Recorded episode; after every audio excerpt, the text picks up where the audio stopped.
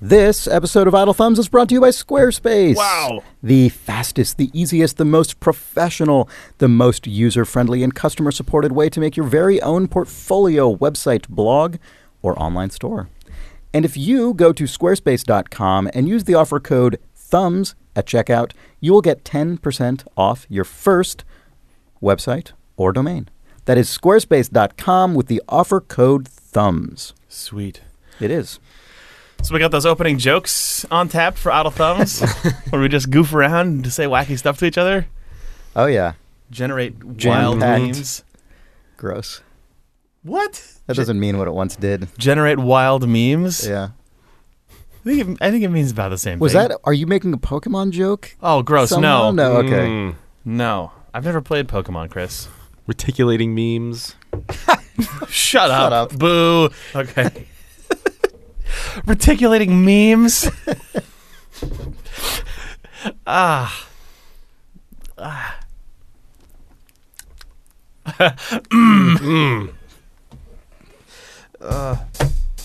Opening with Mario.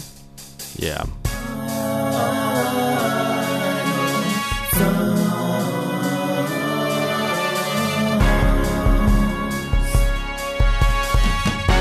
It's November 30th, 2017. This is Idle Thumbs. Uh, 314. Nice. yes, I am Chris Remo. I'm Nick Breckon. I'm Jake Rodkin. I remembered that only because on our other podcast, Important If True, there was an email from a guy who sees the number 314 Oh, in yes. his life ev- everywhere, and he's like, and by an amazing coincidence, the next episode of Idle Thumbs is episode 314. And then I was sitting here in my chair just now in actual life, paralyzed because I realized I didn't know what episode of Idle Thumbs it was, and then the light bulb went on over my head, and I remembered that guy going, went, 314. 314, 314. Yeah. So thanks, Nice. thanks, Yeah. Important If True listener. Welcome whoever to you your are. hell. It's December 7th, 2017. Anyway. Uh, It's what? December 7th. Oh yeah. Oh, 28? No, 17. Shit, fuck. Hey, whoa. Um, How's it going, you guys? it's going Great. great. Yeah. Yeah. How you doing? Uh, you know, Been playing that Mario? I've been playing Oh. that Mario. Yeah. I wish I were playing that Mario. Yeah, Maybe me I should buy a too. Switch. I really recommend a Nintendo Switch. yeah, I know. It seems You- like a you- really good system. See, you did. I cursed you by giving you my Wii U. I know. Because you have that, I passed. I I was worried that I was going to be cursed Yeah. to play Zelda on the Wii U, and then go fuck. I played Zelda and I don't have a Switch now. Mm-hmm. Because that Mario's coming up, Yep. and then I did definitely pass that curse on to you by giving you Yes. a Wii U and the Zelda. Yeah. And now I'm playing Mario, and you're Yeah. sitting there with your Wii U, going, "What the fuck?" well, the is problem is it's like just enough of Yep. it to to be like, well, Jake just like lent me his Wii U for free. So like, do I really want to spend hundreds of dollars now that I already kind of have the thing, Right. but I don't have Mario? I Yep. don't have that Mario.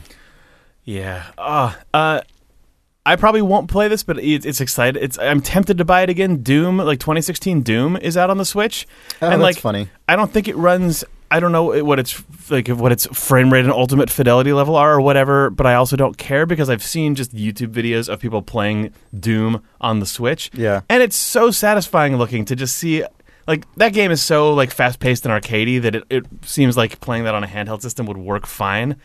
Um, it's probably true. I mean, I think just for me, I would. I'd, I know, I, I- want it's- that mouse and keyboard. I- but yeah, that's yeah, kind of a fun, like, almost a novelty. Yeah, and I mean, if you're a person who already is fine playing games like that on Oh, on sure. on a Yeah. dual stick, Right.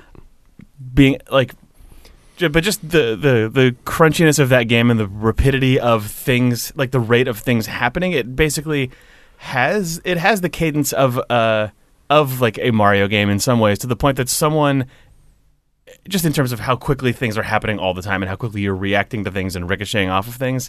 Someone made a very quick YouTube video that was just that huge uh, big band jazz number from Mario Odyssey on top of a montage of Doom, and it was incredibly gratifying. Um, Too bad the too bad the uh, sort of tradition of Nintendo partnering with third party developers when like bring their games to Nintendo platforms didn't manifest in something like that being an action. I mean, I could given how outrageous Doom is and, and how much that game just how self indulgent that game is, which is one of the things that's that really worked about it. It's too bad that that wasn't actually. I wonder a if it's real- still too bloody and messed up for Nintendo to sidle up Yeah, that closely to. That's I mean, probably I think true. Yeah. they're they're probably really happy that it's on the system. Oh, yeah. Like Yeah. Bethesda in general seems to be doing stuff on the Switch because Yeah. Skyrim Skyrim's and Doom there. are both Yeah, on yeah. there. Um, but yeah, it's probably a little bit too close for Nintendo to have like Yeah. the "I'm Your One Up Girl" big band song playing and then ending with Doom Marine and a blood covered Mario like back to back. uh, As imagine though that Doom trailer that ends with the recreation of the Doom One box art, except that he's back to back with like a blood covered Luigi. oh, gross. I don't like that actually. No. Oh, I love that it. just that now I just am imagining the deviant art version. okay, of what if it's and don't- Waluigi? Is that okay? Oh, that's better. That's better. Actually, what's sure. better is if that all happens and then it reveals Waluigi looking on a CRT monitor, pressing buttons to deploy to deploy the demons. Yeah. Oh my god. Oh, see, that's the that's the team that's up that's, that you that's want. what you want. You want it to be revealed yeah, that Waluigi is the one who has like created this horrible Waluigi's scenario. demon keeper. Yeah, colon a Doom game. Waluigi, yeah. Yeah. Waluigi's Yeah. Doom Master. Man. Yeah, Waluigi is DMing E E1M1. I hope. Nint- Are you listening, Nintendo? That Are you also listening, Bethesda? That also is the like given the um weird, you know, Mario Rabbids XCOM yeah, thing yeah. I mean, they're and, already like, doing this, right? This is So- this is Mario like, that's the- Rabbids XCOM set the precedent for Yeah. Waluigi creating Well- a cultist fueled hellscape on Mars for a space marine Right. to chop his way through. Well, no, I just mean like the taking instead of Doom being you literally run around with a gun and gorily blast robots in a very sort of high fidelity way. It's like no, it's this sort of one step abstracted version where you just like lay that you yourself aren't committing intense personal violence. You're just sort of enabling uh, outrageousness. I could, I mean. They're not going to do this, obviously, but I could see it. I could, Yeah, no, that, that totally tracks. I mean, if you take the Rabbids and Mario and then decide you're going to make an XCOM, why not take uh, the Waluigi sort of universe. universe and Doom and then make a like Dungeon Keeper right. or Evil Genius or yeah, whatever out yeah. of it. Why Oh, not, yeah. Nintendo? Obviously, it's ridiculous that you haven't done this yet. Come on, Nintendo. What are you waiting for? Should only take you like a couple of weeks because those games already, games exist. already exist. They exist, so you just put them together. It should be even easier. Yeah. we heard it's really easy Spend to- the extra time just making it like really good. Yeah, right. Yeah. Yeah. Yeah, spend the extra time on at least 10 additional FPS or multiplayer. Or multiplayer. Just say multiplayer. yeah. Um, Um. Anyway, Mario. Anyway, now that, now that our uh, we're professional game developers and our game development segment uh, is now complete, so Yeah, backseat game development. uh, I really like. I guess that represents probably like forty percent of all video game commentary. yeah, yeah, yeah. Mario Odyssey's good. oh yeah, It's a good one. If you're wondering if, it- if it's I, good. I am actually wondering because I I haven't seen. I mean, maybe it's just a function of like. I'm sure, in fact, it's a function of just what I happen to be tapped into right now. But I've seen less discussion about it than I would have expected. Yeah, I, I mean, yeah, I think it was way less of a shock than Breath of the Wild was. I mean, Breath of the Wild or was like Mario Galaxy back in the day. Yeah, I think it's less of a shock than Mario Galaxy as well. It, I think, yeah, it's it's a Mario game that is really well made. It has things in it that are that are very different than the existing Mario formula, but it's nowhere near a complete rethink as something like I Breath see. of the Wild is. You know, um, it really feels like a combination of a lot of the better parts of Mario 64 and the better parts of Mario Sunshine, in that like it's it's got all of the spaces that you're in are actual coherent spaces in the way that Mario Sunshine was, or some of the places in Mario Galaxy, like the sort of the bigger land masses in Mario Galaxy. If you remember any of those, where it's just I don't, Sure, yeah. you know Yeah. what I mean? It's just not Yeah. all floating platforms. yeah, yeah, yeah. Um, but you don't have you don't have the flood floating, uh, the water cannon or anything like that. In this Yeah, game, yeah. obviously, the thing that you But you have do is- have a totally wacky mechanic. Yes, you you have a hat that you can throw on any enemy that is not wearing a hat and possess them. Yeah. And many enemies that are wearing hats, you can throw the hat your hat at them once and it knocks their hat off, which means Mm. that you can then occupy their hat space with your hat and become them. yeah. Uh, which in practice means that every like every world has a handful of you know there's there's shared ones like there's goombas and whatever in all of Yeah, them yeah, yeah. but there's unique enemies in most of these worlds that turn your control set into basically a weird, different indie game for a minute. Like Mhm. there's weird little caterpillars that are crawling around, and if you possess them, you can press a button to sort of plant their back feet on the ground and then stretch their head o- out into the Like distance. Nabi And- Nabi or something? uh, kind of, yes. You can get to really far off platforms uh, and then sort of go and then grab onto that and go whoop Hmm. and then release your butt. I think it's sort of inspired by when you actually see caterpillars that will do that, where they'll sort of go from leaf to leaf by Hmm. Yeah, like yeah, yeah. going like extending themselves up in a weird Yeah. way. And like there's just there's little robots that hop around, sort of like those little wind up toys that like will sort of spring and do a jump. Mm. Actually, what that reminds me of. The is Goomba from the stupid Super Yeah, Mario it's Brothers. the Mario like, Brothers Happy Yeah, Meal the toy. Happy Meal, yeah. there's like What? The How did you guys both know what you were talking about just now? Because I had that. because it's a video game podcast. Because we're gamers. Yeah. Uh, Sorry, describe what you're talking about. Oh. uh, oh, the the Super Mario Brothers three Happy Meal toys included a Goomba that had a spring inside of it and a suction cup, so I think you could press it down to the ground, Yeah. and then the s- it, the spring would build up enough resistance to try and pull the suction cup up that it would do a little like backflip hop and then land again, and you can possess. They actually, the model in the game, I saw a screenshot or something.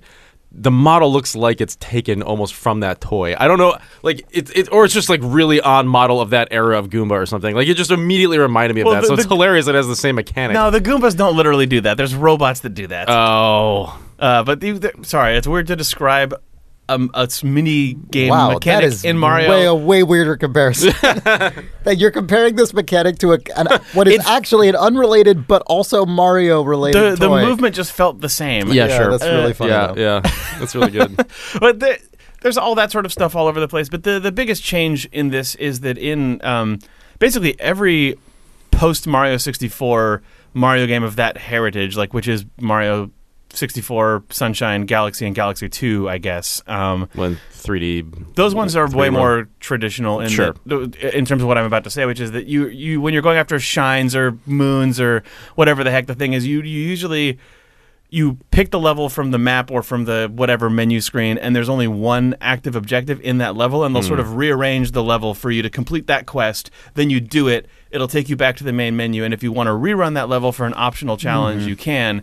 This game That's kind of how Mario Run works, even though it's totally Yes. linear. In this game, though, the levels are measurably bigger than a Mario 64 or Sunshine or Galaxy level. Like the actual contiguous space is way bigger, and there are dozens and dozens and dozens of moons in them, and you can find them basically in whatever order you want. There's always sort of the like critical path main storyline one. But the whole point really is to just dig into the nooks and crannies of these levels by way of doing Mario platforming stuff or mixing it up with how you're using the different enemies to like the whole point is basically just you're inside of these little self-contained bubble playgrounds and just go nuts on, do weird Mario stuff and you're almost always going to be rewarded by f- there being something in the place that you think is interesting to try and get to uh, as opposed to in the old games where you'd be like, "Wow, that's a cool place. I wonder if I can climb up to it." And there's nothing there. And then like three stars later, like, "Oh, now this is the this is the star quest that I'm supposed to get up up there." Like it, the sort of just non-linear explory nature of it is the thing that reminds me of of Breath of the Wild and is sort of the concession I think to more modern thinking about how your game levels can work. But it doesn't feel gross, and again, it doesn't have that sort of Assassin's Creed style thing where you're just given you're never given a map showing where all of them are. The only thing you're given is a blank list of the number of moons that there are in the level, and then when you find them, they get added in. Also, occasionally characters will tell you the name of one or approximately where it is on the map, and then its name will sort of appear grayed out, and that's a hint. But other than that, it's just sort of wander around at your own leisure and explore at your own leisure and find things. E- Each level you have to find X number of them to sort of charge up your ship and unlock the next world on the map. But uh, other than that, it's just Yeah. basically mess around, which you know I think Galaxy was getting closer to that, but it was still a slightly different model than this, where it was a lot of smaller disconnected pieces. Mm. The because of that, because it's so focused on just basically Marioing the shit out of these 3D spaces, it feels a lot closer to the older ones to me than to than to Galaxy or 3D cool. Land or 3D World, which are a lot more about the cycle of going in, Yeah. doing it, coming back out to the map, going in again. This is more just like be the amount of like uninterrupted Mario time, if you will. It's Mario Yeah. time. Yeah. uh, is way is way higher in this game, That's- which is cool. I mean, do you draw any parallel between that and the way Breath of the Wild works, which is yeah, sort of just I yeah, think so. yeah. That's that's the part that feels like that feels similarly inspired, even though Mario is obviously not a giant contiguous Yeah, yeah, overworld. Yeah, that that feeling of I mean, you can press the minus button and then a map unfolds of that's just huge, and it shows you all the things you have found, and it shows you the possibility space of the world, that, and you can just infer from where you where there aren't a bunch of things clustered. Oh, I haven't gone over there and dug deep enough into that part of the map yet, and that feels very similar Yeah. to Zelda. Um, but this being a sort of Mario 64 or Mario Sunshine heritage game, that map is like a trifold tourist map of the area, and you can zoom in on it. But then if you go to the margins, there's actually like uh, tourism bureau photos and like copy written explaining all of the wondrous sights uh, of each Yeah. of these places. Like, uh, and I thought that conceit was really good. Yeah, As a fan of the Mario's Vacation conceit of Mario Sunshine, Right. which is another, which is that's actually a weirdly direct connection to Mario Sunshine, which is all about Huh. you going to this like tourist resort. Yeah. Uh, but then Bowser's there, and also there's a bad Mario there. There's no Mhm. bad Mario in this game. That's good. There are some f- shitty bosses in this game. Yeah. From a character design standpoint, there's these like weird rabbits that are just These really rabbits. Not rabids. no, they're just weird. They're just weird, unappealing characters. huh. Hmm. It's fine. Yeah. Mario 3D World brought back the Koopa kids from Mario 3 and Mario World, and that was a cor- the correct choice. Yeah. Yeah. And this game has these strange, just ugh, ugh those rabbits. Yeah. Ugh, I feel so happy when I destroy them because I don't have to look at I don't have to look at them anymore. Wow. I, what are they? They're just like ugh. They're- I mean, I think they're supposed to be unappealing, but they they kind of Wow, look that's too bad. they kind of look like they're drawn from the same sort of old animation legacy as something like Cuphead, except that they're then sort of Mm. filtered through that modern Mario character design filter that's just Mm. not quite doesn't quite land. Yeah. Um, the actual fights are pretty good. Like the Mario boss fights, sometimes are good and sometimes they're not great. And Yeah. on the whole, they're pretty lightweight and Oh fun in no! this. Is it this? yeah, This is like a Sonic character. that that one Whoa. is that one is a Sonic character. The other one Barely even looks like a rabbit. Yeah, the other they're weird. Ugh. They're weird. They're weird creatures. They're very satisfying to destroy because they leave the screen. Um, Well, there's already some the art you would expect. uh, Chris, what are you doing? it's just a Google image search. yeah, well, don't do it. Oh. oh no! It gets way worse when you scroll further. Don't do it. Okay, all right. Don't do it.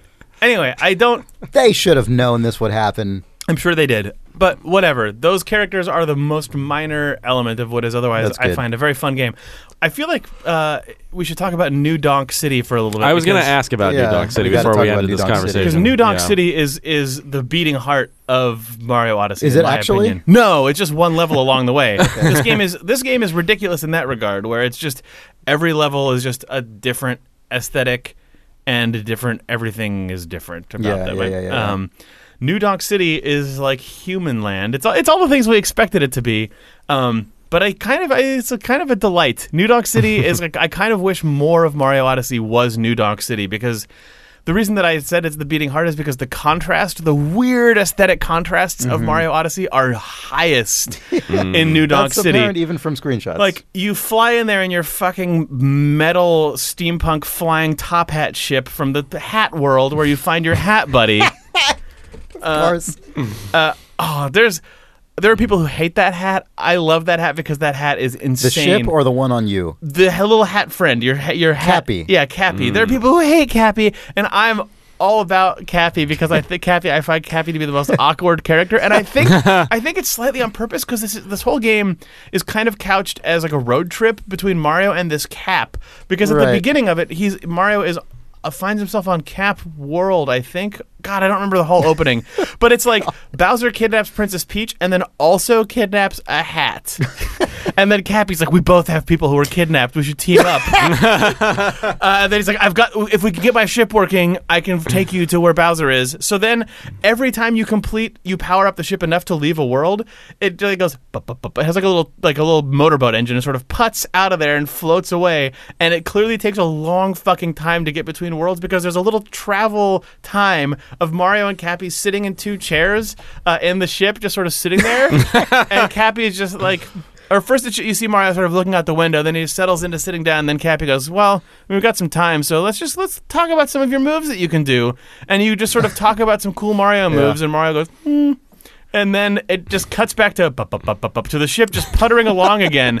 So like, So it's really playing up that, that like awkward silence. yeah, it- I don't know how deliberate it is, but it feels like it's just like they're just sort of like settled into the comfortable mode of like this is a long trip together. Yeah. and occasionally someone This strikes like up a little bit of like conversation. mumblecore road trip. Yeah, it is a total. It is a total. Like it feels borderline. Like the closest a Mario thing could get to. Yeah, like a weird sort of eh, mumblecore indie experience uh, of of two characters just stuck in an RV Yeah. traveling across the entire like North America. Yeah.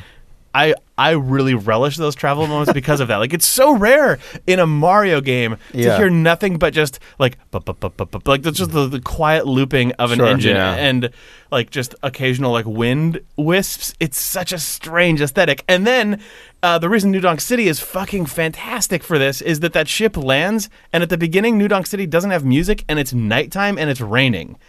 So you've been in this Ah. like wacky sky world, Yeah. jungle world, and then you just like it's just like like like this crazy noir city scene, and then this metal ass chrome hat just goes and then just the door Yeah. comes down, and then Mario and a hat come out into this city, and everyone's like, "This city is totally fucked up now that Bowser is here."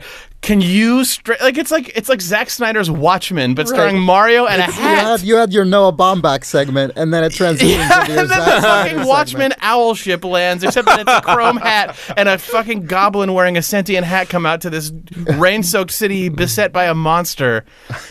You get through the opening segment by sort of kicking Bowser out. Then they're like, okay, now. Oh, the other piece of this is that New Donk City is run.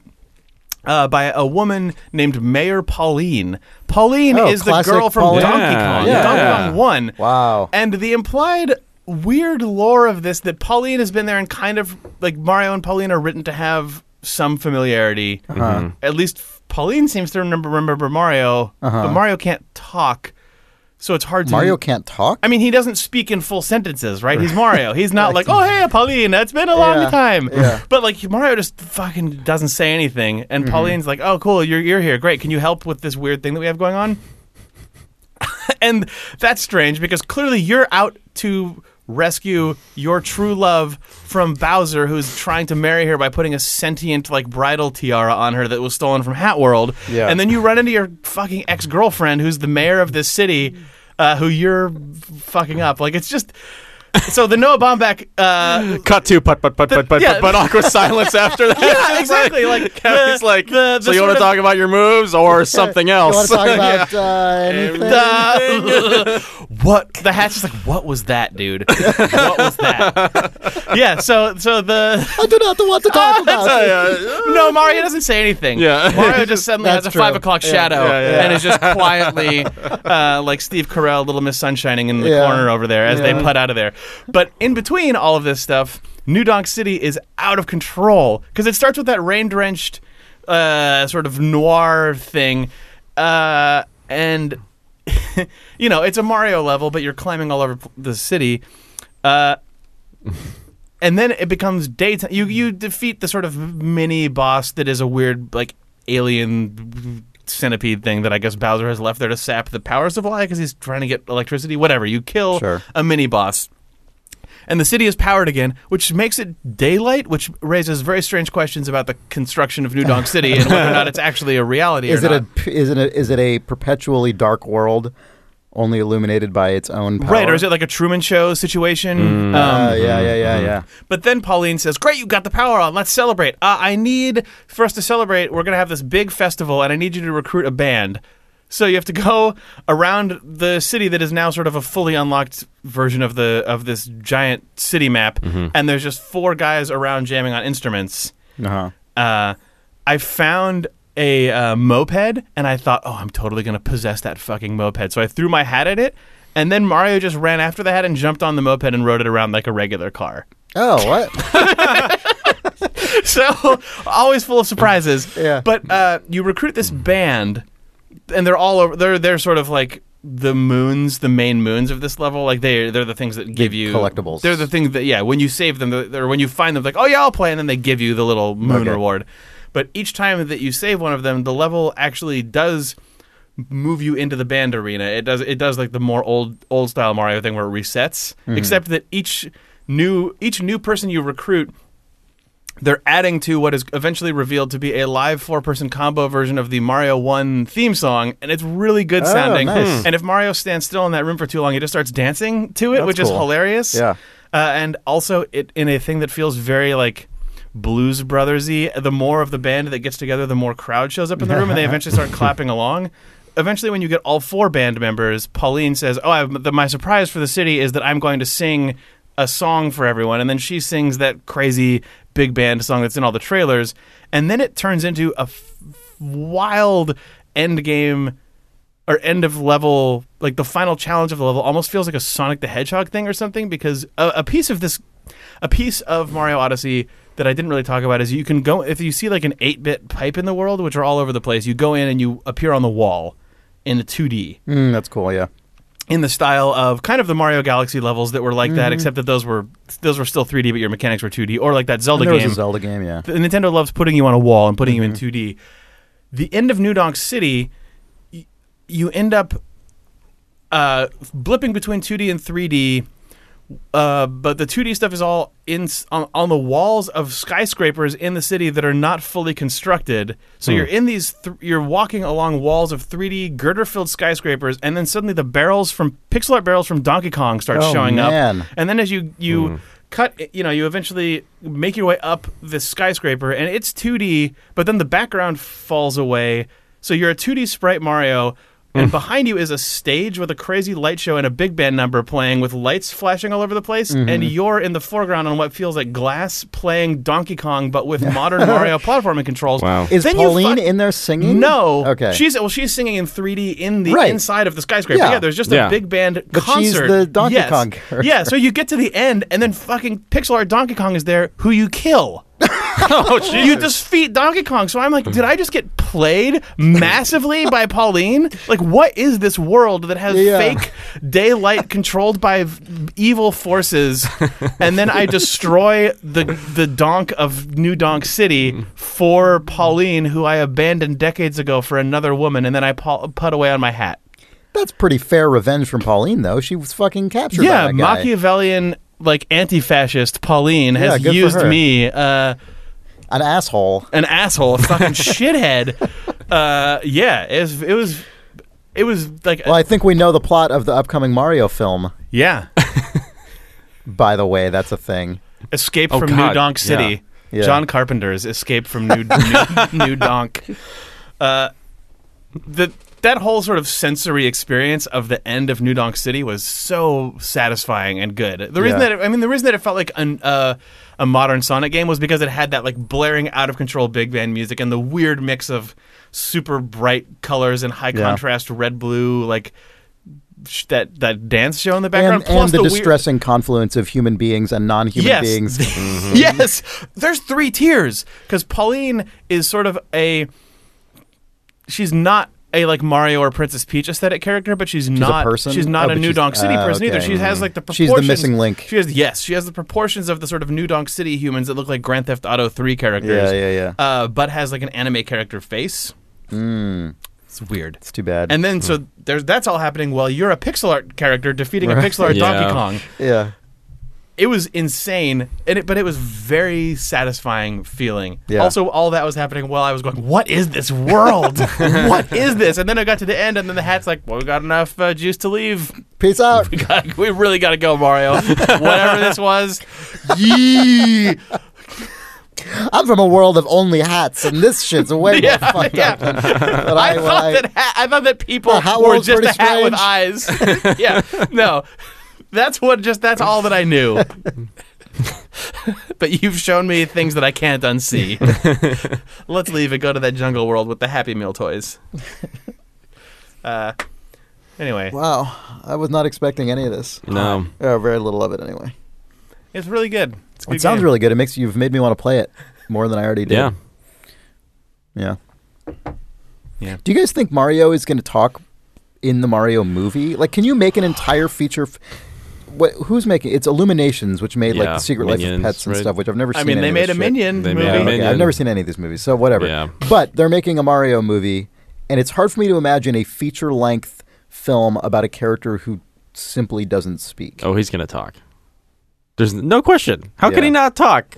But is he going to talk? I a can't. lot? Ima- oh God, I don't I mean, know. he says "ow, ow, ow," and he says "it's to me" and stuff, and he goes, Yeah. "Oh." It would be interesting. Oh, it'd be definitely if definitely they made a more film in interesting which if the they- protagonist, yeah. a children's film. Uh, okay, Mm. a big Hollywood children's film in which the protagonist barely speaks. That would be very interesting, but I do not expect them to No. tackle that challenge. No. Interestingly, But then, what is it? I know. Yeah. because it's it's illumination movies are generally less sort of they're way less about the sort of poignant No, emotional lessons learned goofs. and they're more they're goofs because They're they were they secret life of pets as well yeah, that's yeah. what I just said. yeah, okay they're just like a rollicking adventure in which everyone falls through a window and then piles onto each other and then the guy on the bottom is the smallest one who gets Yeah. squished a bunch and then farts and then everyone goes oh and then has to get off of the pile of wacky creatures yeah. um, that that model also can't really apply to Nintendo, I don't think, because Nintendo. I mean, well, w- all bets are off if Wario Hmm. Yeah. and Waluigi are in this. God, imagine. Oh, man. Okay, so if this movie, I'm actually Let's, okay, let's I'm hope all, this movie Oh, succeeds you just know- for the Mario Cinematic Universe. the Well, Illumination can movie in that which with- Wario and Waluigi Yeah, are the foils and Mario and Luigi are the protagonists. There's a there's a version of that movie where Mario and, and Luigi don't have to talk that much. That's true. I think. That's probably Mm, true. Yeah. If Bowser is the protagonist and just kidnaps Princess Peach because he wants to marry well, her, what, that model. what's I mean, the Minions character? The Steve Carell, the the guy, you know, the the What? guy in the Minion in Minions. The you know they made a oh, movie the, just the- for him. the- well, they did it first. He was the first one, Despicable Me. Despicable Me. Oh yes, yes, right. Oh yeah, okay, If yeah. that's right. Waluigi? Yeah, I'm just like, there. That's got to be the does he mold not for this, talk, right? or- I don't no, know no, that no. He talks, but the minions, I think, are sort of like I can imagine them There's- kind of okay. filling the the mold there. For, There's for, a like- version of this movie. Okay, I'm gonna ask a stupid question. Yeah. Are minions the good guys? They're the minions of that. They're the minions of, that villain, but they're just sort of, they're just of sort the of agents of chaos. Uh-huh. I think. Yeah, I think the okay. minions are just. I don't really. The minions all want whatever the fuck they want, and I think that Yeah. it's just various b- base needs. Okay, so they're like to enable bacchanalian. They're like Yeah, they want to eat and fuck. they're like hedonists. Yeah. in honor of gods, in honor of various deities. Uh, minions colon a feast for Bacchus. That's the uh, Minions meets like Rome Total War uh, crossover for Switch, right. Mm, yeah. mhm. which also The has battles- Waluigi puppet The, the mastering battles it. rarely extend very long because they just turn into giant orgies, Yeah. but like really big. It's Total War, so cl- fans, longtime fans of the Yeah. Total War genre, Yeah. will appreciate the scale of the orgies. In I guess it Minions, wouldn't. A It would Feast probably for actually be Bacchus. like a. Uh, it would be uh, a Crusader Kings or a, a one of Oh no! Oh, I mean, it would just be a way more. Gr- it would be a grander, grand strategy game where you would. Uh, Yeah. God, Mm. Crusader Kings 2, but uh, the Minions Nation is added in the DLC. but all the other nations are, Are just still there. normal. Gross. The Holy Roman Empire sends an emissary. yeah, yeah. to the Minions. But the Holy Roman This is Empire bad. has The fallen. Pope, the Pope does not approve. This is after the Minion Nation has conquered the Holy Roman Empire and Right. assumed its name. Yeah. And they send an emissary, and it's There's just, probably already a Pope minion. I'm sure who drives around in a Pope car. Yeah. Um, a Mario movie in which the principal conceit is not literally that Bowser has kidnapped Princess Peach, but is instead that Wario and Waluigi show up and just ruin everyone's lives. Yeah. Mm. would probably actually be a really fun Mario like Yeah. because that would also give you the like Mario sports thing where Bowser and Princess Peach don't have to be adversarial and can side Yeah. with Mario and Luigi, which is always way more interesting to me. But what if Bowser captures Princess Peach again? That's what it will What be. could happen? Mario will save the day. That's what it's going to be, and it's going to be stupid. Ah, if, Maybe. if they if they I actually, I don't know. Hmm. Yeah. I mean, Mm. if you're Illumination, you probably have to be looking and going, "What if we Lego Yeah. movie this and make Yeah, this way that's- more about like Yeah. That's what I just feel weird, like. chaotic I actually, know the more I think combinations about it, of repairing and like it's gonna have a Mario totally Kart see race that. and there's gonna be a ten- Yep. we have to Yep. we'll settle this in a tennis tournament uh, that Yeah. also secretly is on lava and also is Mario Party and also one of us is on a go kart and Waluigi sh- farts. I guess Waluigi doesn't fart. Waluigi cackles. Wario eats garlic and farts. Mhm. Yeah. Ugh, God, it's gonna happen. yeah, yep. That stuff is all fine. If it's just a chaotic mess, I think that that would actually be a really fun experience and far more honest to what sort of the entire Mario canon is than if they tried and make a like stalwart Mario must uh, save Princess Right. Peach. Like Mhm. that would be bad. Do you think Charles Martinet is gonna voice Mario if he's a big talker? You mean is he going to voice Mario, Luigi, Wario, Oh my Waluigi? God! Oh, you're Oh, right. Jesus. God, could this be Charles Martinet's like incredible star turn? Oh, w- when he heard there's going to be a Mario Brothers movie, he just went, "It's Wario time." he he went crazy Oh, Waluigi's gonna win the Oscar. for best supporting character.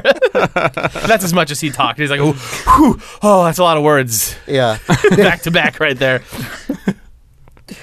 yeah. This year's my this year's uh, Oscars Oscar nominations for Best Supporting Actors: Charles Martinet, Charles Martinet, Charles Martinet, Charles Martinet, and Daniel Day Lewis. And the winner is God, just- Daniel Day Lewis. Four different cameras, Four cameras on him. converging on Charles face. Martinet. Yeah, oh my god! From from which he is framed to look uh, like his mini characters because he's mastered. right, he's got Right, the yeah, yeah. underlit one, the like Right. top down one. Uh, yeah, and then Daniel Day Lewis just goes, Yeah. "Got to pay my respects to my fellow nominee." I cannot imagine a Mario movie in which Charles Martinet does that outrageous cartoon Italian voice and What also has nightmare. to deliver Actual like 20 minutes of spoken lines out of that 70 minutes. Yeah. Oh, it's an, it's That would be bad. Oh, that's horrific to imagine. There's no. I mean, they're not going to do that. What if they? oh, they could introduce a new audience surrogate character Oh. and Sarah oh. Silverman. Yeah, that's actually hmm. that's totally plausible. How did I get to this? Oh, a denizen of New Donk City falls into Super Mario World. Yeah, that's totally plausible.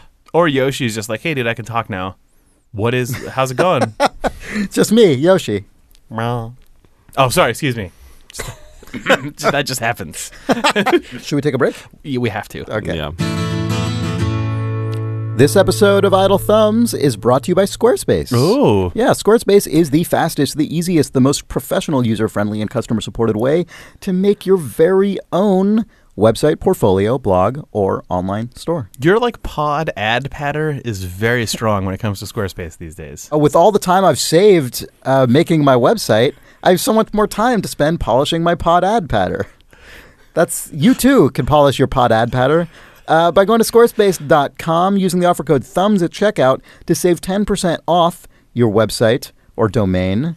Uh, it's so quick to make, you'll have time for whatever your more worthy hobbies are than the one that I just said. Or really, if you if you want, you can make a website that just chronicles the uh, eff- efficiency of Chris's Squarespace ad reads. You Make- convey the information. You make it sound so appealing Mm-hmm. In such a concise package. That's like uh, an optimal Squarespace website would achieve the same things, I would say, but about you know something of of note, Of value of something any kind. of value of any kind. Yeah. Uh, yeah, Squarespace is an incredibly easy tool. You drag and drop stuff. You just edit the pages in a what you see is what you get way. A Um, WYSIWYG. Just call it a It's WYSIWYG. WYSIWYG before ever paying for anything or putting in a credit card or making any commitment at all just to make sure that Squarespace is, in fact, the thing you want. And when you know that it is, you just use that promo code thumbs at squarespace.com and you will get 10% off your first order.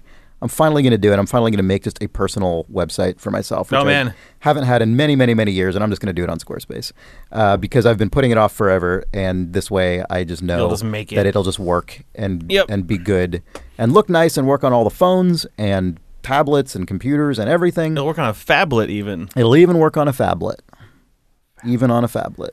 Unfortunately, phablets are supported. Unfortunately, yes. And you too can reinforce this decision by going to squarespace.com using the offer code thumbs at checkout for 10% off your website or domain. This episode of Idle Thumbs is also brought to you by Omaha Steaks. oh.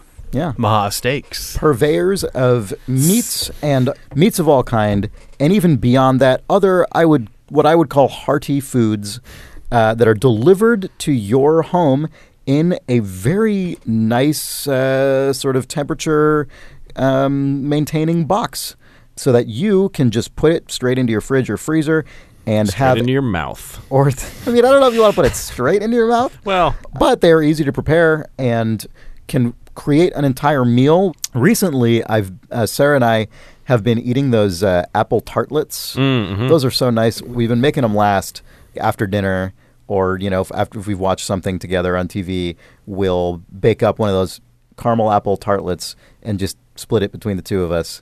And it's such a nice treat.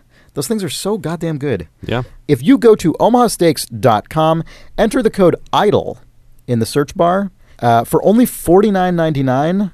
Nick Breckon, listen to listen to all this Whoa. this stuff you get: two filet mignon, two top sirloins, two boneless pork chops, four boneless chicken breasts, four kielbasa sausages, four burgers, four potatoes au gratin, four of those delicious caramel apple tartlets, an Omaha steak seasoning package, and I already said four kielbasa sausages.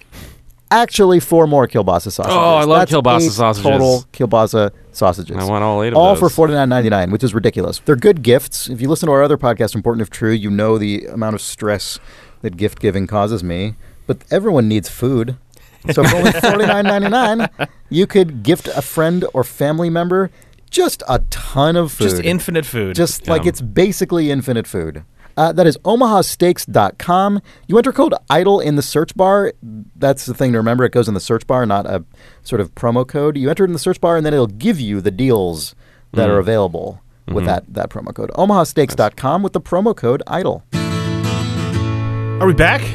I um, I've been playing that Wolfenstein 2, The New Colossus, Hmm. which is an. I heard that game is highly politicized. I you know I mean I guess it is I. I Sorry, mean, it Chris. is politicized is definitely true. Yes. I don't know if I necessarily find it to be highly political. Mm. Um, I mean, it's it definitely has gained political valence in the culture because of what's going on in the world, but unto itself, just like as a self-contained work, playing it doesn't to to me feel any more politic intrinsically political than like the previous Wolfenstein game. Yep. I, I, mean, it, it may well be the case that I'm not far enough into it to, to see Eh. the the sort of more substantial political elements, and uh, unfortunately, I am limited in that regard because I'm experiencing a bug that is just straight up presenting me preventing me from progressing past a certain point. It's at an exact point that the game just fails, and I I'm trying to fix it. By that, you're you're referring to like something intrinsic to the fabric of our nation that the founding fathers failed to account for, and Yeah, now we're trapped. Yes, exactly. The game is confronting this failure point in our system. Hmm. And yeah, no, it's just the game stops working, just technically, uh, which is which is annoying. Uh, but it's been fun. I've, the amount I've played of it, which has been a few hours, has been fun, and it is the thing I guess that has been more uh, resonant to me than the political aspect because again, like the political stuff doesn't feel super like new or different to other similar things. But the thing that has been striking to me is uh, how much the game, which literally exists in an anachronistic past, uh, it feels like an anachronism as a game as well. It's it's so um, str- it's almost strange now to be playing a AAA game, and AAA games just have a certain feel that I find sort of hard to quantify most of the time, where they are both way more polished and sort of um, graphically ambitious than, say, like your average indie game, but also way less polished at the same time. I don't. I don't. I'm trying to find how to ex- explain this, but like in a first, in almost any first-person shooter or a lot of third-person games, or really anything where you are a character in a 3D world running around killing things through whatever means, there's just a level of like clunkiness that is just almost always present in almost every anything that's not like a Naughty Dog game. You know, where- just because the level of art fidelity that has to interface with the sort of crispness of the mechanics uh, Yeah. present means Yeah. that the edges are going to not quite ever yeah, like the the mechanics have to be really crisp in that like when you move the mouse or you know use the analog stick or whatever,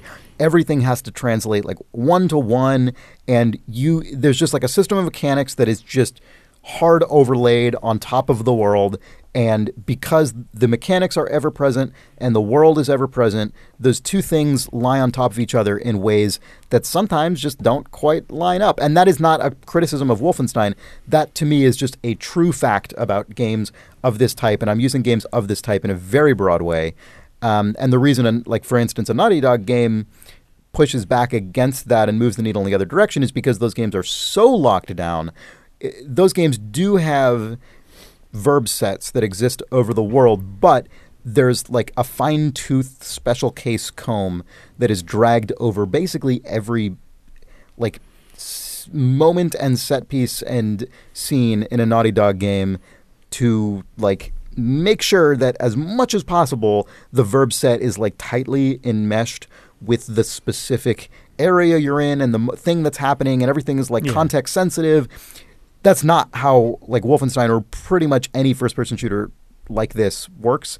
And so there's this almost intrinsic kind of like rough around the edges feeling to it that that it partly feels anachronistic to me because so many games are going in the opposite direction. Like even an Assassin's Creed game which I th- I think show like shows a lot of cracks um, intrinsically because they take a bunch of like verb and mission sets and just kind of broadly overlay them on top of like a huge world. Even that is like, oh well, the character is heavily arcade and to like every surface, and when you just press forward, you will just sort of seamlessly clamber onto objects Right. and stuff. But like even in those games, you can push the character into like col- like weird collision with Sure, walls that's and just how that's just how shit. these things work. It's just how these things work.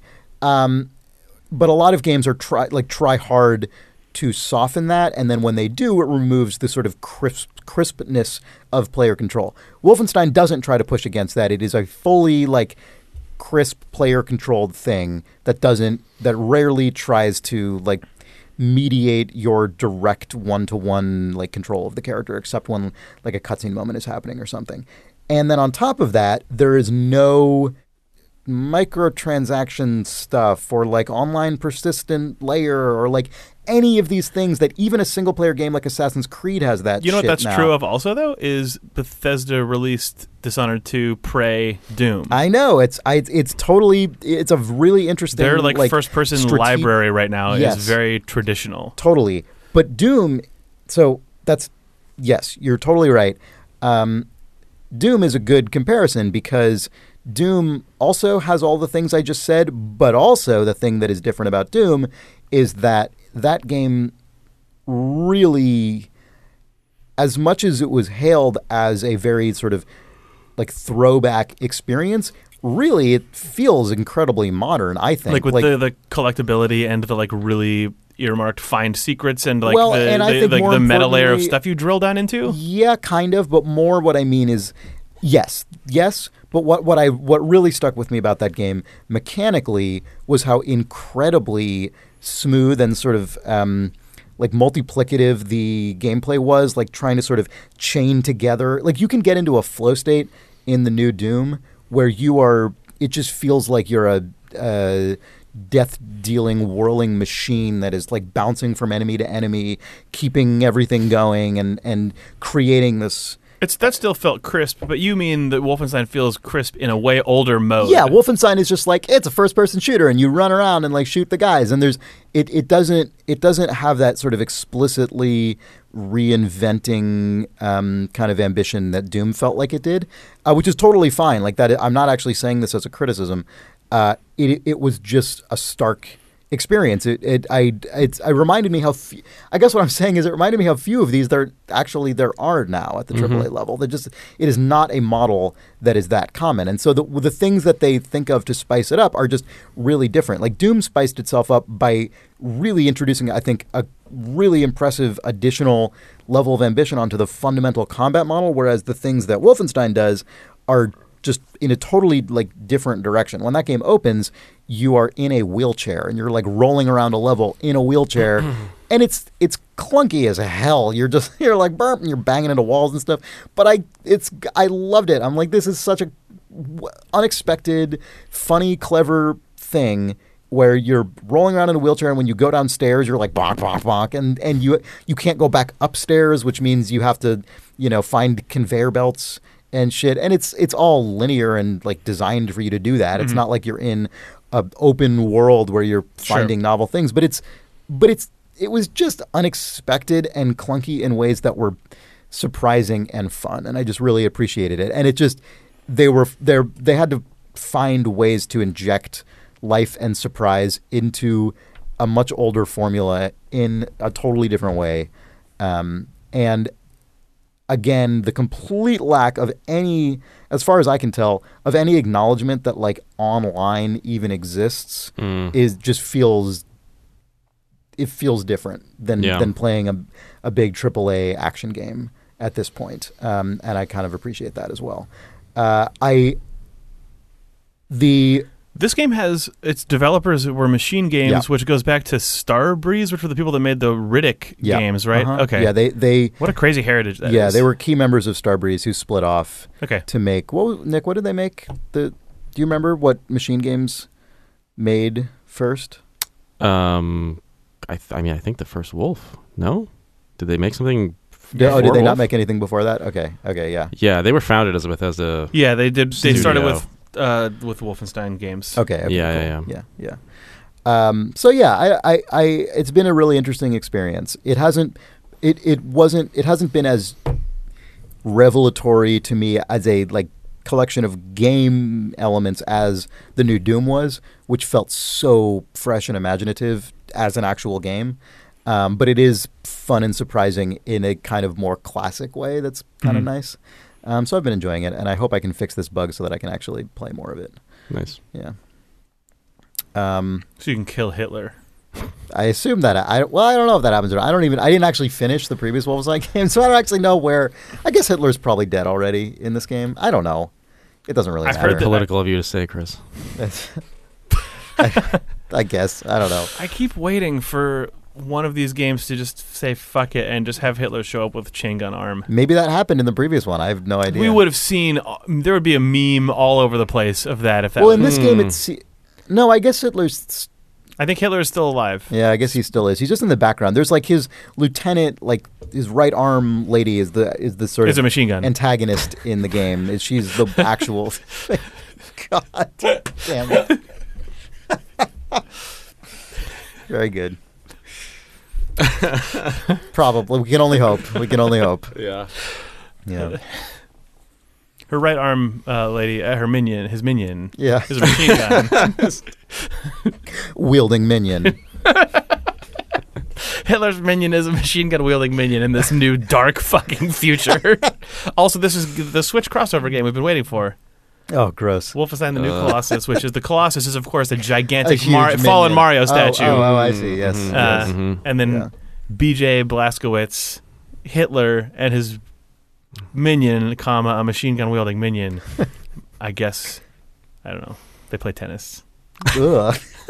Gross. That's fine. No, it's got that. Is Ninten- that fine? It's Is gonna have fine that Nintendo Mario charm. plays tennis with Hitler? Is that fine? He's playing against. What are him. our It's kids it's playing okay. on their Nintendos these days? Ugh. Mario playing tennis with Hitler? A minion? Let's move on. Okay. Um, so anyway, That was uh, our good talk about microtransactions. Yeah. Yeah, yeah. All, yeah, once they Kids run- today can pay to unlock Hitler. you keep bringing it back to Hitler. It's not what I like. Oh, sorry. I'll stop talking about Hitler. That's a, that's fine. Thank you. This is like as far in the opposite direction, tonally or in every respect, pretty much of that. But the other thing that I've been playing recently is Thimbleweed Park, which is a, a game I don't need to talk about in great detail because Jake, you did, I believe, on last the uh, last episode of Idle God, Thumbs. weird. Last it might have been two ago. It might have been two ago. Yeah. Um, did you finish it? I did. Okay. Yeah. Had you finished it when you talked about it? No. Okay. I, I thought so. The end of that game is weird. Yeah, I liked it actually. Okay. I, I actually really liked the plot of Thimbleweed Park a lot. Um, I the some of the the dialogue got a little sort of winky for for me Yeah. in some points, but that ends up being relevant to the end in a way that I don't know if I'm necessarily like in love with, but I thought the overall shape of the story of that game was really cool, and I re- he was also really long.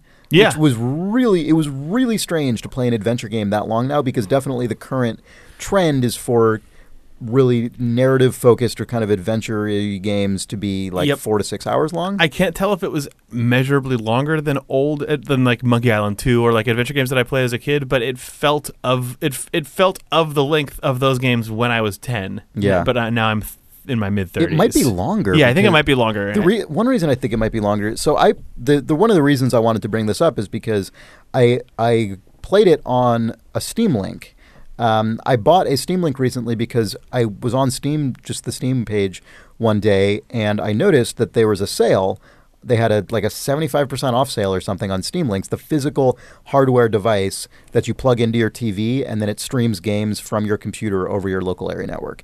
And I had always kind of been, th- I always was sort of interested in it. I'm like, that's fun. Like as someone who really almost pretty much exclusively plays games on my computer, I'm like, this would be a really fun way to just have them available on my couch without needing to have multiple copies of games or hook up any complicated crap myself.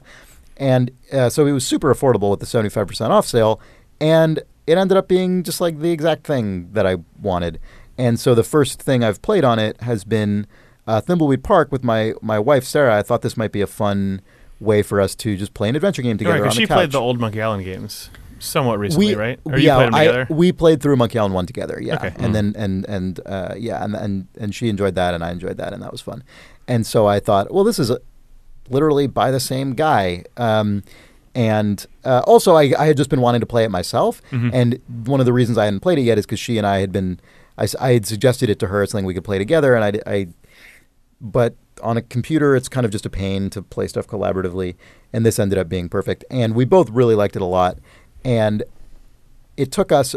I would say I think my Steam shows me as having played it for about ten hours. Mhm. That might be slightly inflated, but not by much. And the reason it's notable is because we actually played it on the simple puzzles mode. oh, crazy. Okay. Yeah. So the I think I I really think is cool about this game is that you can choose between sort of full puzzle mode, which is how the game presumably was just designed. Uh, in sort of the way it was intended to be played, but you can also play on a simple puzzle mode that just cuts out um, some percentage of the puzzles. And Yep. every once in a while, you can, if you're playing on that mode, you can see like, oh, okay, clearly these four things I had to find would have been scattered around the world, and I would have had to do stuff to collect them. But now they're like, I find the one place, and they're all there. Right. And because if I were playing it on my own, I definitely would have done the sort of full mode. But playing it with another person, m- more of the benefit is sort of experiencing the ambiance and the story, and like just, Just sort of working your way through the narrative together. yeah, exactly. And I it just seemed like it made more sense. But the the reason I bring that up in the context of the length is that I can imagine if we'd been playing on full puzzle mode, it probably would have added a few hours. Yeah, I think that my playthrough time was was a little longer than that. Yeah. I played it on, on full mode. I thought that it was really cool that that mode was back in there because that I- was I like thought it was great. Monkey Island two and Yeah. three both had that conceit where they had a stripped down version of the puzzle chain, and Yeah. it's really nice. hmm Yeah. Um, so I- yeah, I I really enjoyed our time playing through this game, and it also there are just things in it. God, Jake, stop me if you already talked about this, but there's stuff in it that I actually just really miss from games like this, like cutaways to other scenes that none of your characters Mm. Have any perspective into. Like I, I totally appreciate the kind of video game trend, and as someone who has made games that adhere to this rule, like I totally appreciate the stick to the character's perspective. You know, don't just like arbitrarily show stuff the character can't see. Like I totally appreciate and get that, but it is nice to some to ha- like there's a certain kind of atmosphere you can get with the ominous cutaway. And, I Thimbleweed really Park like, like that doubles and down on it. It has really multiple does. layers Yeah. of ominous cutaway. Yeah, it, it feels like the world is building towards some sort of inevitable confrontation or conclusion that you can't quite see the entire shape of in a way that Yes. is really successful at that. It Thimbleweed, intro- Thimbleweed Park is great at that. It is. It introduces that stuff very early on without any way for you to understand. Like the literally, the opening shots of that game Yeah. are just like vignettes of things that you have no Mhm. context for, but you, but just by showing them to you out of context, you're like, "There's meaningful, weird stuff in this game that I can't picture," and it's, It's- it's very good at that. It's really cool. I wish that kind of device were more. I I wish more game developers were willing to um, indulge in that kind of thing because I think it can add a lot of interesting kinds of atmosphere that are hard to otherwise get to. Um, so yeah, I, I played that game with my wife and it was we played all the way through, which is nice um, because I often just don't finish games. Um, and it was it was just cool. And the, specifically playing it on the Steam Link was great. The Steam Link pretty much just turns your computer into a video streaming thing. Like it can technically stream your just computer desktop. It doesn't actually like there's nothing going on that means you have to be just streaming Steam. Um, but anyway, but it has the Steam Big Picture mode, which is a sort of inflated UI mode of, Yeah. of full screen mode of Steam that makes it easier to use a controller with. And I don't even have a Steam controller. I just have the classic workhorse Xbox 360 controller plugged into my Steam Link, and it works perfectly fine. Um, and so I, Thimbleweed Park also, it is definitely meant to be played with a mouse and keyboard, and I think I would have had a much easier time playing it with a mouse and keyboard. But they did implement a number of little helper um, functions with I, the controller. I which is played that on the Switch, and the touchscreen implementation Oh. is very nicely done. I it's bet, really, I it's bet. really simple That's and cool. and felt good. that totally tracks. Um, so anyway, that's my kind of like two uh, tier endorsement of both the Steam Link and Thimbleweed Park, which I really enjoyed. Nice. Nick, you played something, I played a couple things. yeah? Uh, I'll do a, a short little two. I'll do a two tier uh, Mm. uh, review. Double decker. Uh, yeah, I played a game called Bomber Crew, which I guess the closest thing I could compare this game to is FTL. It's it's, it's sort of an FTL alike, where you're playing, at, you're controlling mm, like five to six uh, little guys who walk around on a World War II bomber, uh-huh. and it is just a straight up kind of cartoony version of World War II, where you take off from kind of a like exaggerated, uh, fairly like low fidelity version of of London, and then Hmm. every mission is you have to go to some point in Europe. Um, and do something like bomb this thing or cover this ship or do you know whatever. Um, and you know it's very much like FTL in the sense that you control, you directly control the people on the on the uh, plane, and everybody has a certain role depending on where they are sitting in the plane. So there are like slots that you can put them into, like the tail gunner Yeah, yeah, or yeah, like the communications FTL, guy yeah. or the radio man or Yeah. whatever. And you know, inevitably, like the point of the game is things will go wrong, and the fun of it is in sort of managing the chaos of the situation. So like. But unlike FTL, it is not 2D; it is fully 3D. And so what's Oh, interesting crazy. about it is you can sort of mouse wheel out and then just fully rotate around the bomber. Hmm. And then when you mouse wheel in, it sort of locks to kind of a parallaxy sort of view of like the, in 2D, but of um of the plane that sort of has a cutaway effect.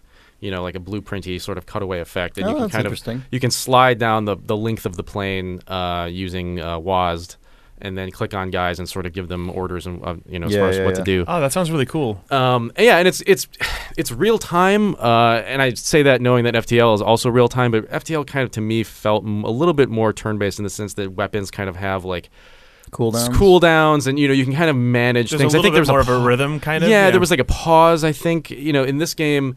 I think since I played it, which was a couple of weeks ago, I think they actually did patch in an uh, an ability to slow down time. But when Mm. I played it, it was just fully real time, and the way that you so you know you you fly to targets. Uh, you have your bomber, uh, you know, guy who up- has to open the bomb bay doors and like bomb things or what have you. But you also have all these gunners, and the way that you target things, as well as target, you know, bombing targets, is by like holding space, and then there are a, like a massive reticle appears, and you kind of tag fighters and tag targets on the ground, and you have to hold it over them in order to like power up a, a, a sort of meter, and then once it reaches its meter, then that thing is tagged. So it effectively limits the amount of targets you can uh, assign in a given period of time. Like you have to sort of deliberately target things, um, as opposed to you know just having everything sort of auto target and you're kind of just you know on autopilot.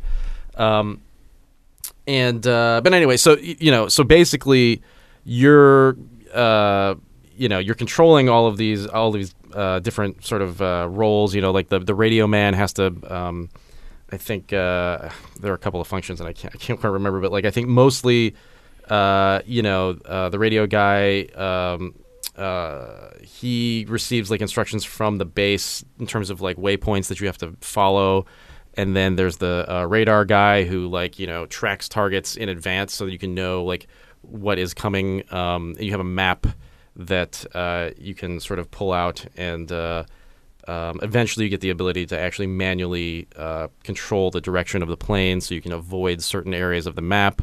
Um, and uh, but you know, the whole point of the game is basically just hitting a moment where like you know the wing gets shot off and like you're just spiraling Right. out of control and like there are actually like there are hilarious things you can do in this game like like they they actually account for the uh, just complete destruction of the plane and all of your guys uh, and so like you can outfit them account with for by a game over screen? Uh, you no, you can. for? Well, no, I mean not all of your guys, like most of your guys. That you can you can equip them all with parachutes. Oh. and then they actually do like a so like if your plane goes down, they'll do in the sort of after mission report they'll do sort of a die roll, and if you have like parachutes and if you have like the supply kit, then maybe like this guy made it and this guy made it, and they got picked up.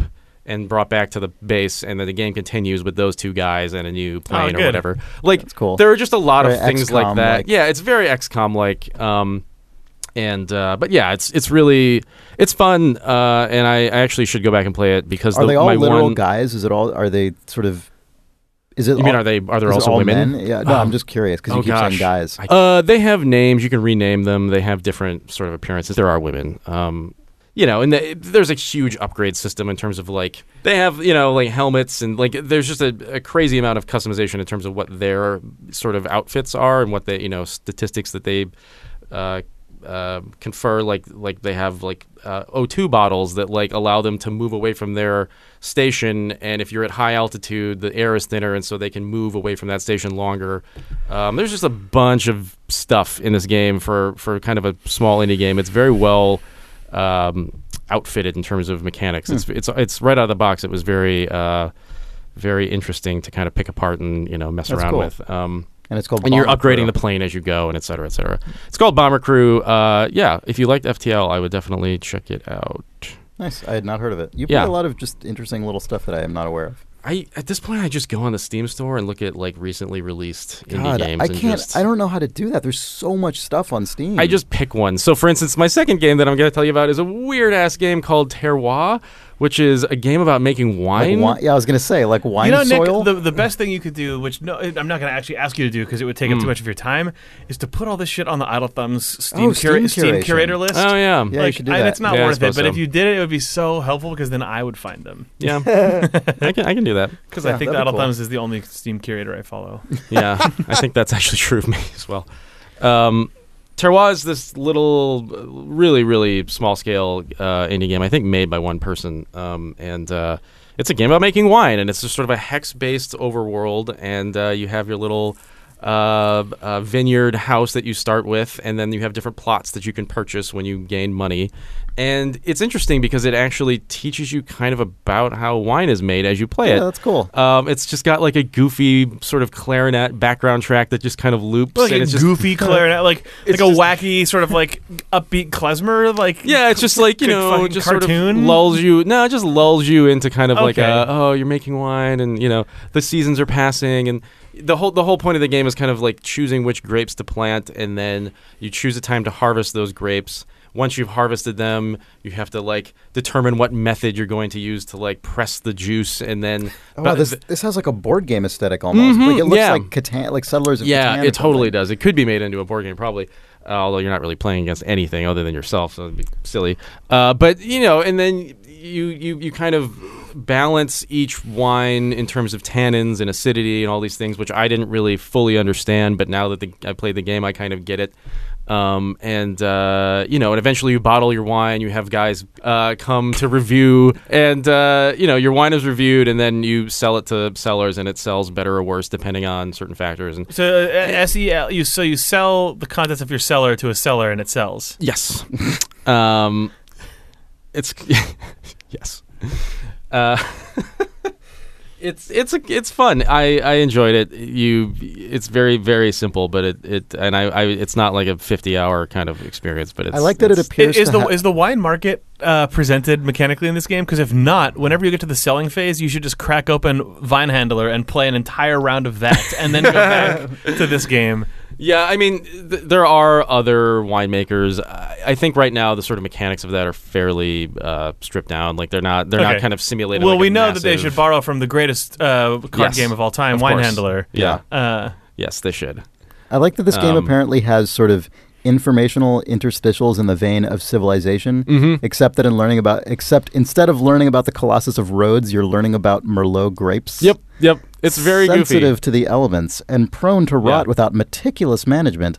Merlot is not the easiest varietal to, varietal to work with, but the winemaker that dedicates the time and care to bringing this grape to life is rewarded with some of the lushest and smoothest wines in the world. Alive with fruitiness and gentle to the palate, thanks to weaker tannins and acids, a successfully crafted Merlot does not need too much time in the cellar to mature, but can be enjoyed much sooner than other reds Yep. It's uh and then there's a it's nice, a wine bottle There's a nice a little like ink illustration, Yeah. like hand illustration. Yeah. It's really good. Merlot yeah, no. It's a very charming game. Uh yeah, I don't know. I enjoyed it. It you know, a lot of the, a lot of it comes down to sort of the, the seasonal changes and, and there's a, a kind of rain mechanic and that's sort of a randomized determining how fast your grapes mature and then kind of clipping the grape uh, vines and making sure they don't over overage but uh, yeah, it's uh, it taught me a lot about wine, which you know I don't really need to know about, but it was interesting, especially living near uh, you know wine country here. In You're learning about it just in time to leave. Yes, exactly. Uh, You son of a bitch. sorry. Uh, anyway, This game is developed by the General Interactive Company. oh, so not one person, or maybe one person, and they It's just call it the people. general. Oh, okay, Mark, Armand, Jenny, and Farhan, nice, and Raf. nice. So five people, according to their website. Yeah, it's. I think it's also very early. Um, I'm. I.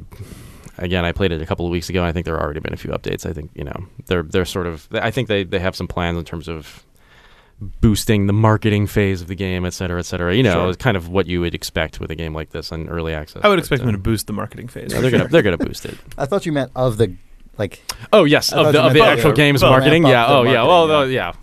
Our marketing Hand in boost hand, to the Chris. marketing phase. Yeah. Yeah. Press the well, button. I, this is the boosting right right now. That's true. We're doing the boosting. Leave the boosting to us, Yeah. please. Uh, I saw in your feature list that you're going to boost the marketing phase. We've already been talking about it on the podcast, so that doesn't seem necessary. necessary use of your time. Maybe you could spend your time fixing some other Like features. adding multiplayer? Yeah. Mm. Ugh. Anyway, Yeah. should we do some reader mail? Yeah, sure. What? Let's do some reader mail. What? Jake objects. Oh no, I love it. Oh, okay. Let's do it. All right, we have an email from Andrew Brinkman. Hi, who- Andrew. and or he goes by Andy, who says, Oh, "Hello, jeez. thumbs." Hi, In Mario Tennis 64, there is what appears to be a long lost blue hat clad Mario brother acting as referee. Are you guys aware of this? I saw this online recently. I think. Uh, there's a uh, yeah, there's just a there's a blue Mario brother Oh, hanging out on the side of the Hmm. court. I have to assume that this is the long ago mentioned lost Mario brother Ludo. Ah, Mm. Ludo. The uh, the sort of hoity-toity Mario right. brother who went to yes, college That's true. and uh, Sits in judgment of his Mm. yeah, of his Ludo. Ludo prefers physical- the classic games like such as tennis and Go. Right. But he referee. He wouldn't exert himself on the court. No, well, he's never Mm-mm. been one for the games himself, but he really No, but he- appreciates their their He study and appreciates judging. the art. Yes. Yeah, Yeah. yeah. Uh, well, Andy asks, I mean, we're already answering, but he asks, I thought I'd turn to you, the masters of Mario lore, to ask, who is this Blue Mario brother? Why was he Oh, it's Ludo. qualified to pass judgment on the others? This is Ludo. That's, where has he been since? He was He's probably lost. getting his doctorate or something. Oh, Yeah. asked Andy. Um, yeah, he was. I can't remember what episode we talked about Ludo. It was like a, just the pre-roll of some random episode of, of Yeah. old ass thumbs. It was, dude. Was we're it? on episode three hundred and something, and it was probably on episode like I don't seventy. know. Yeah. Oh, no, I don't think so. Um, Okay, I don't, maybe, maybe it was. Maybe it was episode 70. I don't think it was. Uh, but that's who it is. yeah, me, Ludo. Nathan Grove writes Hi, Thumbs. I started listening to Idle Thumbs around the 200th episode or so, and I couldn't get enough, so I decided to go back and listen from episode 1 all the way back in 2008. Oh, don't do that. That Well, too late. That was about the year I really started getting interested in games and game design, so I've been following the industry very closely all these years. Even then, you expressed some disinterest and fatigue about the direction the industry was taking with regard to narrative and gameplay. But you seemed optimistic that AAA game design was just in a bit of a rut, microtransactions were just growing pains, and that we would soon break out of it. Fast forward to 2017, here we are with the majority of games being about combat and microtransactions ruling the ma- majority of the AAA market. We've had some amazing outliers over the years, but in some ways it does feel like stagnation. I have to wonder if your if your guys' enthusiasm for games has been waning because of it, and if that's one reason you decide to d- to launch important if true, which I love by the way. Games are my job and passion, and no one really talks about them like you guys used to. Cheers, Nathaniel Grove. I guess it's hard for me to perceive the line as strongly as someone would if they went back and listened to people talking about the games industry in, in a sort of like binged fashion Mm. over a decade. Um, but yeah, it is weird to think that microtransactions in their much clumsier, rudimentary form have been going on that entire time, and we were uneasy about it all the way back then, hmm having no idea what a sort of fundamental part of. I mean, it's so fundamental that we don't even. The word microtransaction itself feels kinds of clumsy, but like the idea of in app purchases on free iPhone games, like the, the notion of buying more stuff inside of your game is so. is such a fundamental part of games across so many different axes at this point that it, it has just become utterly integrated and assumed to a degree that I don't think I could have possibly imagined. And it, it is Yeah. kind of a bummer to me. I think that it was that that um the keynote, the GDC keynote, when J Allard unveiled the um J Allard, our friend, uh, Classic and, and painting, Yeah. when he unveiled the operating system of the Xbox 360, that was, Right. I think, a pretty clear outlining of what the entire future of gaming could be. Like in that, yeah, that was when true. that thing uh, showed up with you have a consistent that was like your gamer tag and gamer score and also using money to buy credits which you could use to buy microtransactions in games which existed in sort of the same meta layer as the achievement system that was also announced then like that that like package dropped in in that keynote was a surprisingly Prescient. prescient Yeah. thing. I mean, and it, it was also it wasn't it was it was prescient, but also it was literally what they were shipping like months later. You're right. That's Mm. I mean that's true. But what I kind of remember about that is that a lot of the stuff he said didn't actually happen for a while. Because I remember, Yeah. didn't he say stuff like, "Imagine getting like new like, New rims for your car." in a game." Oh, yeah. And I remember that actual like some of those specific examples didn't actually Yeah, like, they- tiny tiny cosmetics like that, and it feels like maybe but like, now that stuff is everywhere. right like Bethesda dipped a toe into the water with horse armor. Uh, It got hit in the face. Yeah. And then they got hit in the face, but every now other game that's just like- that's all over the place. Yeah. It's funny because if Bethesda did that, they would still get punched in the face because they they uh, everyone's like everyone's eyes on them. Well, like behind them, every every other game is Yeah. just cosmetic everything all over the place Yeah. in, in tiny in stores. And I mean, I think part of that is probably because a game like Skyrim or Oblivion is sold explicitly and pretty much entirely As, as, a full experience. Like this, this is a hermetically fantasy. sealed Yeah. world Yeah. you can enter, and it's just a complete experience. right. Yeah. exactly. Mhm, Yeah. mhm. But well, I, I, mean, think I, As I mean- opposed to it being as opposed to being sold as like a digital lifestyle. Well, my Right. memory Like of this is that World of. Warcraft is, is one of the the, the Yeah, games WoW that sort of Yeah, punched yeah. through this, Yeah, and that, true, that makes sense in the sense that it, you expect it to be sort of be constantly updating. So they they got hit for their like mounts and stuff early on, I think, Yeah, but not did, yeah. nearly to the degree that Bethesda. I mean, and Yeah. people bought that stuff, and well, then and they I, kind of that- and I think World of Warcraft is Yeah. less of a literal escapist situation than Skyrim is because in Well- World of Warcraft you've got other people with goofy names, like human names, running around doing all this shit. Skyrim really is like you are alone in a WoW also is a that- social experience. It's Exactly, I, I think right, it just is it exactly. is it possible for it to be like a lifestyle experience? I think WoW, Mm-hmm. even if it, its initial presentation was not that, that's entirely what it definitely became. what it is. Yeah, Yeah, and yeah. you know like sports games, racing games, shooter games, most multiplayer Yeah. first stuff is Yeah. way more lifestyle than experience. And it's it's weird seeing something like the Assassin's Creed series, which in a lot of ways could be the sort of hermetically sealed world escapism model because it is a really high fidelity, massive land area set in like a historic area that is kind of like the fantasy is to travel to this time and place. But the direction they've taken in is just missions every like sort of identikit missions Mm-hmm. everywhere, UI elements everywhere, systems overlapping everywhere, Well, viable I'm- stuff yeah. like Yeah. save time by buying their in-game currency with real money that you then use to buy the thing like the ex- yeah.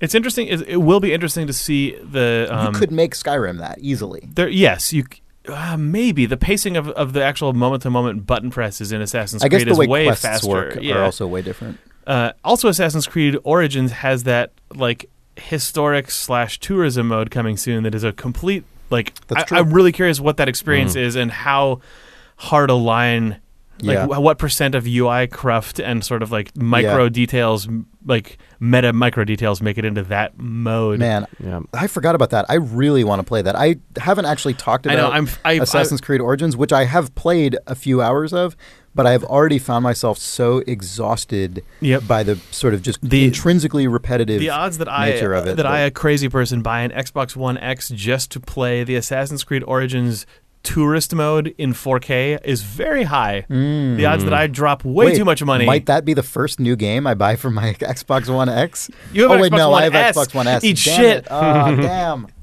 Ah. J Allard would never have named them these things. He would name it the uh, perfectly normal Xbox 360. Man, yeah, that's true.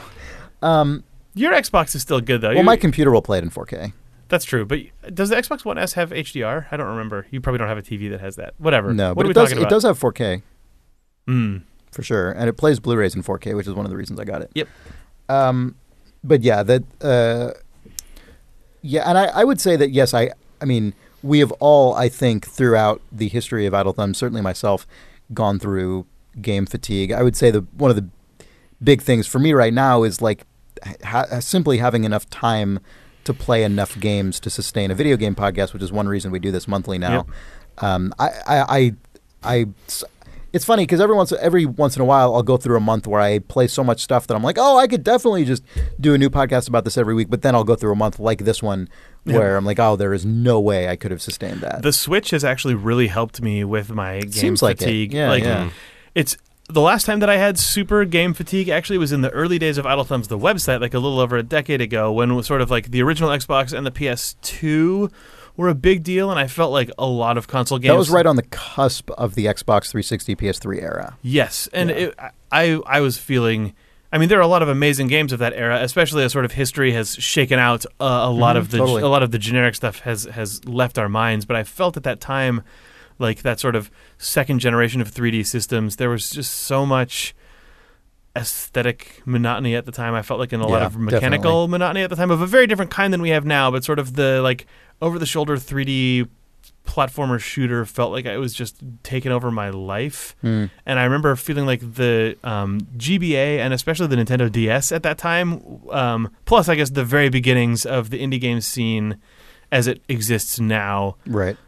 On PC, really worked to get me out of that funk and lasted me for a long time. But then I, Mhm. f- I finally was declining again. Uh, but being able to just play Until another Nintendo handheld, pseudo it's handheld so system. different though. The Switch is I so different I from the way the DS was. This is just like you can play regular ass video game Right. video games Yeah. in any configuration that happens to be convenient to you at that exact moment at a consistent fidelity and experience and control level and experience being just like like it's crazy that i'm thinking about just I- i suspect if i buy doom on the switch i'll get way farther in it than i did on the pc because if i go on a vacation i literally can just take the same doom Sure. game with me and play with the same Mhm. controls or like if i want to sit on the couch and play a little bit Mhm. further i don't even have to plug the system in but i can just You Or I can, and, yeah. but just Yeah. that again i'm sure it's what people who owned uh, a vita or a psp and loved them just scream into the infinite void that we're all Yeah. idiots Yeah. um, but Yeah. Whatever like uh, it's been It's been it's been really nice to have to have regular video games available at, in such a simple way Mhm. which I guess is like the, the sort of when Steam, the sort of rise of Steam was that, but for just it's your computer and you can have one little window that you can double click on and have a game come out whenever you want. Yeah. This is a similar sort of revelation to me, even though the types of games are different and the fidelity is different. Sure. But Yeah. just, oh, I have instant access relative to what I previously had. Mhm. Game funk. On the note of not having enough time, I have to go. Oh man. You is this your, is your last appearance uh, Uh, locally on Idle Thumbs? I guess yeah, we so. should mention that. So Nick Oh. Breckon, uh, Do we, we have to? you already. if we didn't mention it, no one would notice probably, actually. let's hope that. See? Let's hope that's true. Um, let's hope that we can make it seamless enough. But if you already know this, if you listen to our podcast, important if true, but Nick Breckon is moving to Vancouver I am. for at least five months. Many- Yes. Um, Five because years. his uh, your girlfriend Janelle got a cool job up there. Yep. So that is that is a good reason. Um, but unlike the last time this happened, we are going to attempt to bridge that gap seamlessly with uh, remote recording. Something we've always been resistant to in the past, but you know what? Let's just actually give it a shot and see if we can't make it work. Since we started Idle Thumbs basically 10 years ago, the uh, Internet's gotten better. internet's gotten better, and the amount of sort of tech technology and middleware, even explicitly for Yeah. podcast, for remote podcast recording, has gotten a lot better. So we think It's we true. can do it.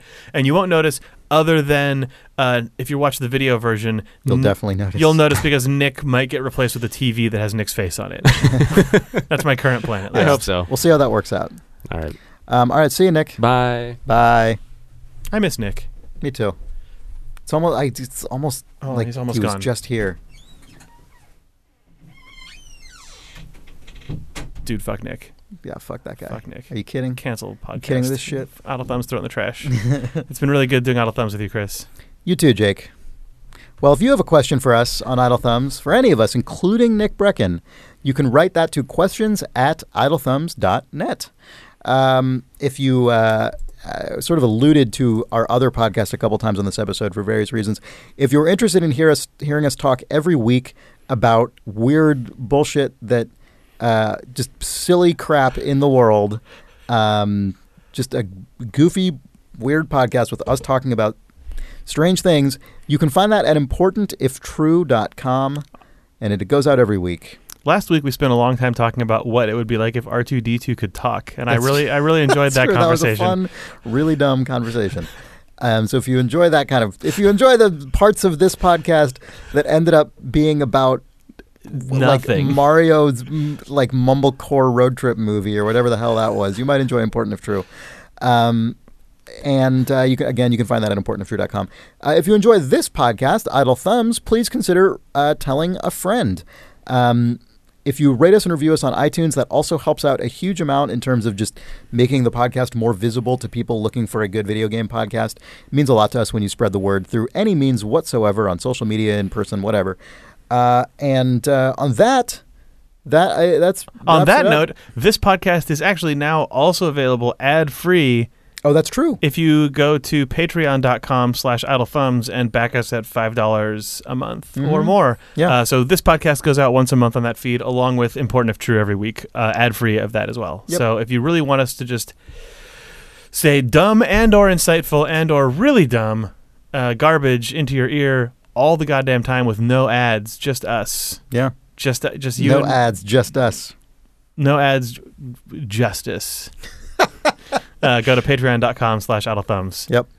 And uh, yeah, and on that, that really is that really does wrap it up uh, for this Idle Thumbs. I am Chris Remo. I'm Jake Rodkin. Nick Breckon was here.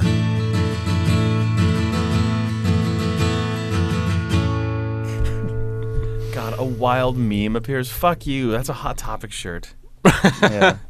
Yes, it is. It's a Hot Topic shirt that aged real bad because it had a Pepe on it. It had like a pixel Oh, art Pepe no. as a oh, Pokemon. no. Oh, God. Ugh, ugh. Oh. Oh, I need to turn the scene rotator on. Otherwise, this podcast will be really boring. If the cameras don't cut, people won't even If know. the scene doesn't rotate. The podcast is boring. If the podcast is boring, the scene doesn't rotate. Scene rotator is powered by excitement. scene rotator is Keep the energy up, guys. Got to keep those scenes rotating. Ah, it's Pepe, but he's a Pokemon.